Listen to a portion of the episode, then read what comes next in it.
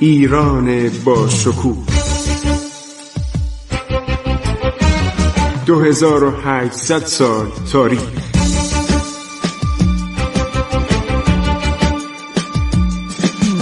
عبور از تاریخ.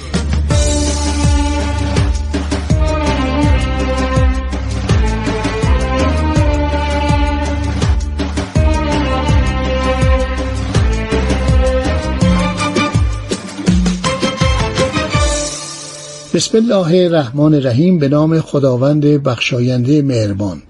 من خسرو معتزد هستم به شما سلام می کنم در برنامه عبور از تاریخ. دوستان عزیز سخن فراوان است و ما حوصله کافی داریم. می‌خوایم شما را هم در لذت تاریخ گوش دادن تاریخ شنیدن و تنبع و عبرت گرفتن از تاریخ با خودمون سهیم کنیم. من عاشق تاریخم. من به تاریخ می اندیشم برای اینکه به من می آموزد چه کارهایی باید بکنم و چه کارهایی نباید بکنم. ادامه می دهیم دنباله ماجراهای شاه اول.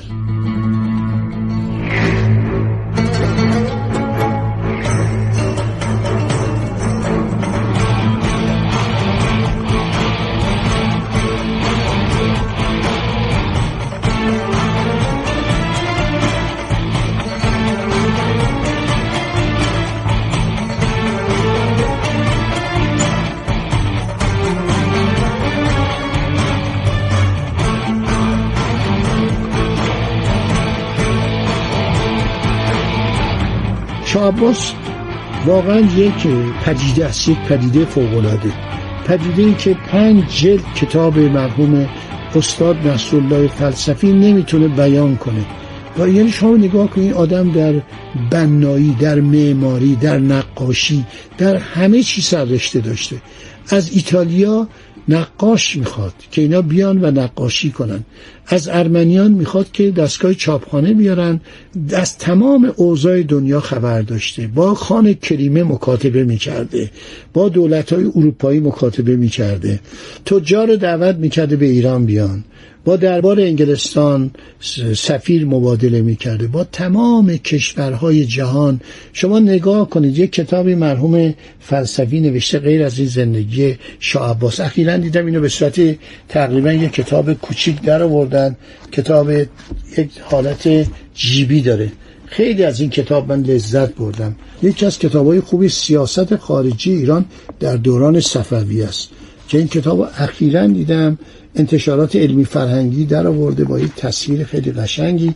تمام روابط ایران با کشورهای مختلف و برداشته نوشته. یعنی شما متوجه میشید که این چه دیپلمات برجسته ای بوده. سعی می‌کرده که تمام مخالفان عثمانی رو دور خودش جمع کنه. چاپ نخست کتاب 1337 چاپ سوم 1194 در اومده و کتابش فوق العاده است. روابط ایران با پرتغال عرض شود که روابط ایران با دولت اسپانیا روابط ایران و دولت انگلستان آغاز روابط چه اتفاقاتی افتاده؟ بعد فصل سوم روابط ایران و هلند روابط ایران و آلمان اینا نکات جالبه. بعد یک بخش زماهم هم داره که روابط ایران با سایر کشورها. اینا با روسیه خیلی رابطهشون خوب بود. روسا در اون زمان به ایران به صورت یک متحد بزرگ می نگریستن یعنی روسیه ما ازش حساب نمی بردیم روسا از ایران حساب می بردن و بسیار آدم های بودن که برای ایران به اصطلاح احترام قائل بودن.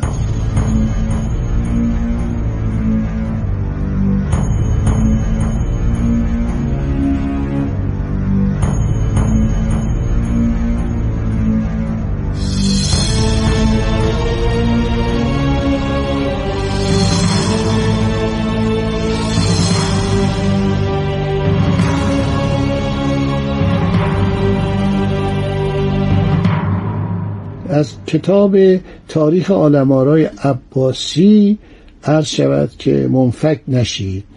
اسکندر منشی اسمش بوده. تاریخ آلمارای عباسی که مرحوم دکتر اسماعیل رزوانی اینو منتشر کرده. بعد دیگه براتون بگم سانسون رو حتما باید بخونید. سر پرسی ساکس جلد دومش درباره عرض شود که همین دوره صفوی است. به سفرنامه دونگارسیا سیلوا فیگوئروا اشاره کردم. بعد شر تاجگذاری شاه سلیمان صفوی و بقای دو سال بعد. این در سال 1331 هجری قمری. یعنی در دوران احمد شاه به فارسی ترجمه شده. کرزون خیلی دربارش نوشته. به سکس مثل که اشاره کردم تاریخ ایران. تاریخ سرجان ملکم رو بخونید. مالکم باد باشه. ترجمه میرزا حیرت که در بمبئی در سال 1323 هجری قمری چاپ شده. من دارم اینو تو کتاب خونم. و حتما سفرنامه آرنولد تالبوت ویلسون خلیج فارس رو مطالعه کنید. خیلی کتاب هستش. خیلی کتاب هست. من حالا انشالله اینا رو در برنامه بعد میگم. این مرد بزرگ این بندر بهشهر رو درست کرد تابستونا اونجا می‌رفت. شاید از اولین پادشاهان ایران بود که لذت شنا و آبتنی رو دریافته بود. پیترو دلاواله دربارش نوشته وقتی میره اونجا شاه کم کم مریض میشه. شاه بیمار میشه و دیگه عرض شود که عمرش به پایان می‌رسه. عمر این شخص به پایان می‌رسه. و متاسفانه جانشینان لایقی برای خودش نداره. پسرش هم یه پسر نااهلی بوده. یعنی در حالی که خیلی محجوب و ملایم و معدب بوده یه موقعی می نشسته مثلا درباره پدرش صحبت می‌کرده. یا مثلا یه عده چاپلوس بودن قربان شما اگر اراده کنید ما سلطنت ایران رو برای شما درست می‌کنیم. چند بار عرض شود که گریزان کرده بودن به افتخار صفی میرزا و این صفی میرزا پسر جوان خوشتیپ زیبایی بود. در سن واقعا جوانی سنش خیلی کم بود که شاه همونطور که گفتم در برنامه قبل میفرسته میرغضبی در شهر رشت. این سوار قاتل بود از حمام داشته میومده همونجا می‌زنه و اینو می‌کشه.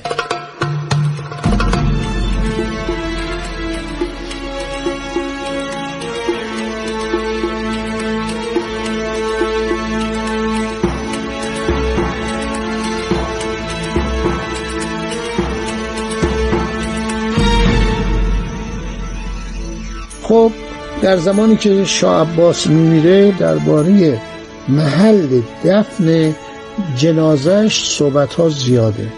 بعضی از مردم و بعضی از مورخین نوشتن که قبر او در کاشانه. بعضی نوشتن که نه قبر او در کاشان نیستش و وقتی در مازندران مرد بزرگان کشور طبق وصیت‌نامه او سام میرزا فرزند 17 ساله صفی میرزا ولیت مخدول وی را به سلطنت برداشتند. سام میرزا در 16 فوریه 1629 به نام شاه صفی بر تخت عرض شود که سلطنت نشست. شاه عباس عرض شود که وقتی میمیره جنازش رو می‌گویند برای اینکه موقعی اگر در مشهد بود ممکن بود ازبکان حمله کنند سابقه داشت. اگر در اردبیل بود جنگ های ایران و عثمانی کمان که بعدا هم دیدیم در زمان شاصفی ادامه داشت ممکن بود به اردبیل برسن و استخوانها رو خارج کنند. این بود که سه تا تابود به سه نقطه ایران فرستادن ولی صحبت هایی که می‌کنن مطالعات که می‌کنن می‌گویند جنازه او در کاشان دفن شده.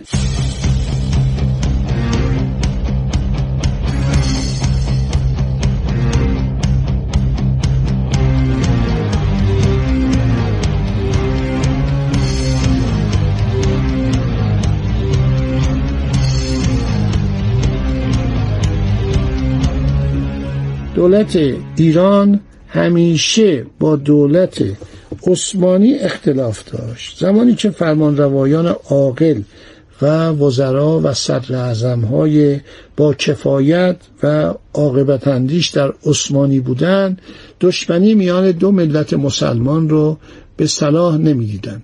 ولی یک سری افراد متعصب کوته فکری بودند که می‌گفتن ما باید نسل ایرانی رو برداریم. و معتقد بودن که تمام این نواحی غرب کشور مال اونهاست. و این باعث مشکل می‌شد. یعنی دولت ایران همیشه شما در طول تاریخ سعی کرده که با اینها کنار بیاد. ولی نتونسته. یعنی حتی نادرشاه دیگه به خاطر اینکه ایران و عثمانی با هم صلح کنن تا کی شما می‌خواید با هم بجنگید؟ یک قوانینی وضع کرد. یک پروتکل های امضا شد.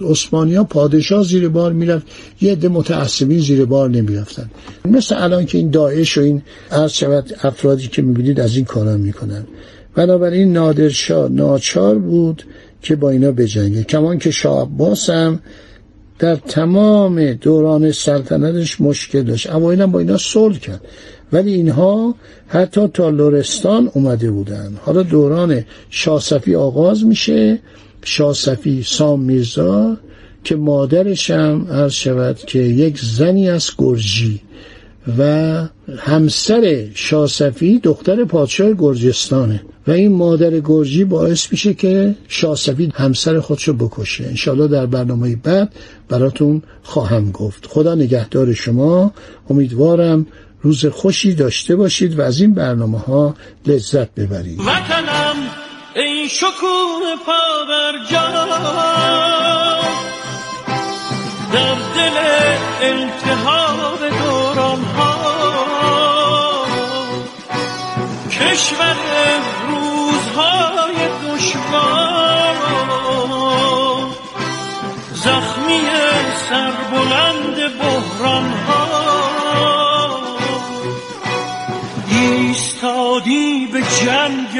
در رو خنجر از پشت می‌زند دشمن. گویی از ما و در نهان بر ما.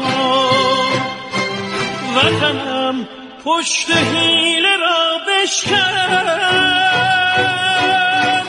وطنم ای شکون پا بر در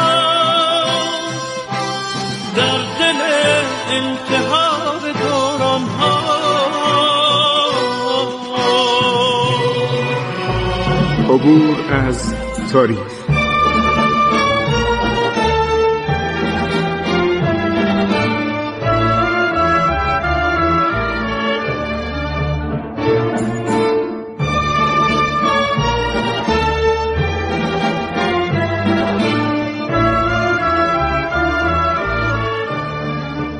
ایران با شکوه. 2800 سال تاریخ. سرگذشت ایران ما به روایت خسرو معتزد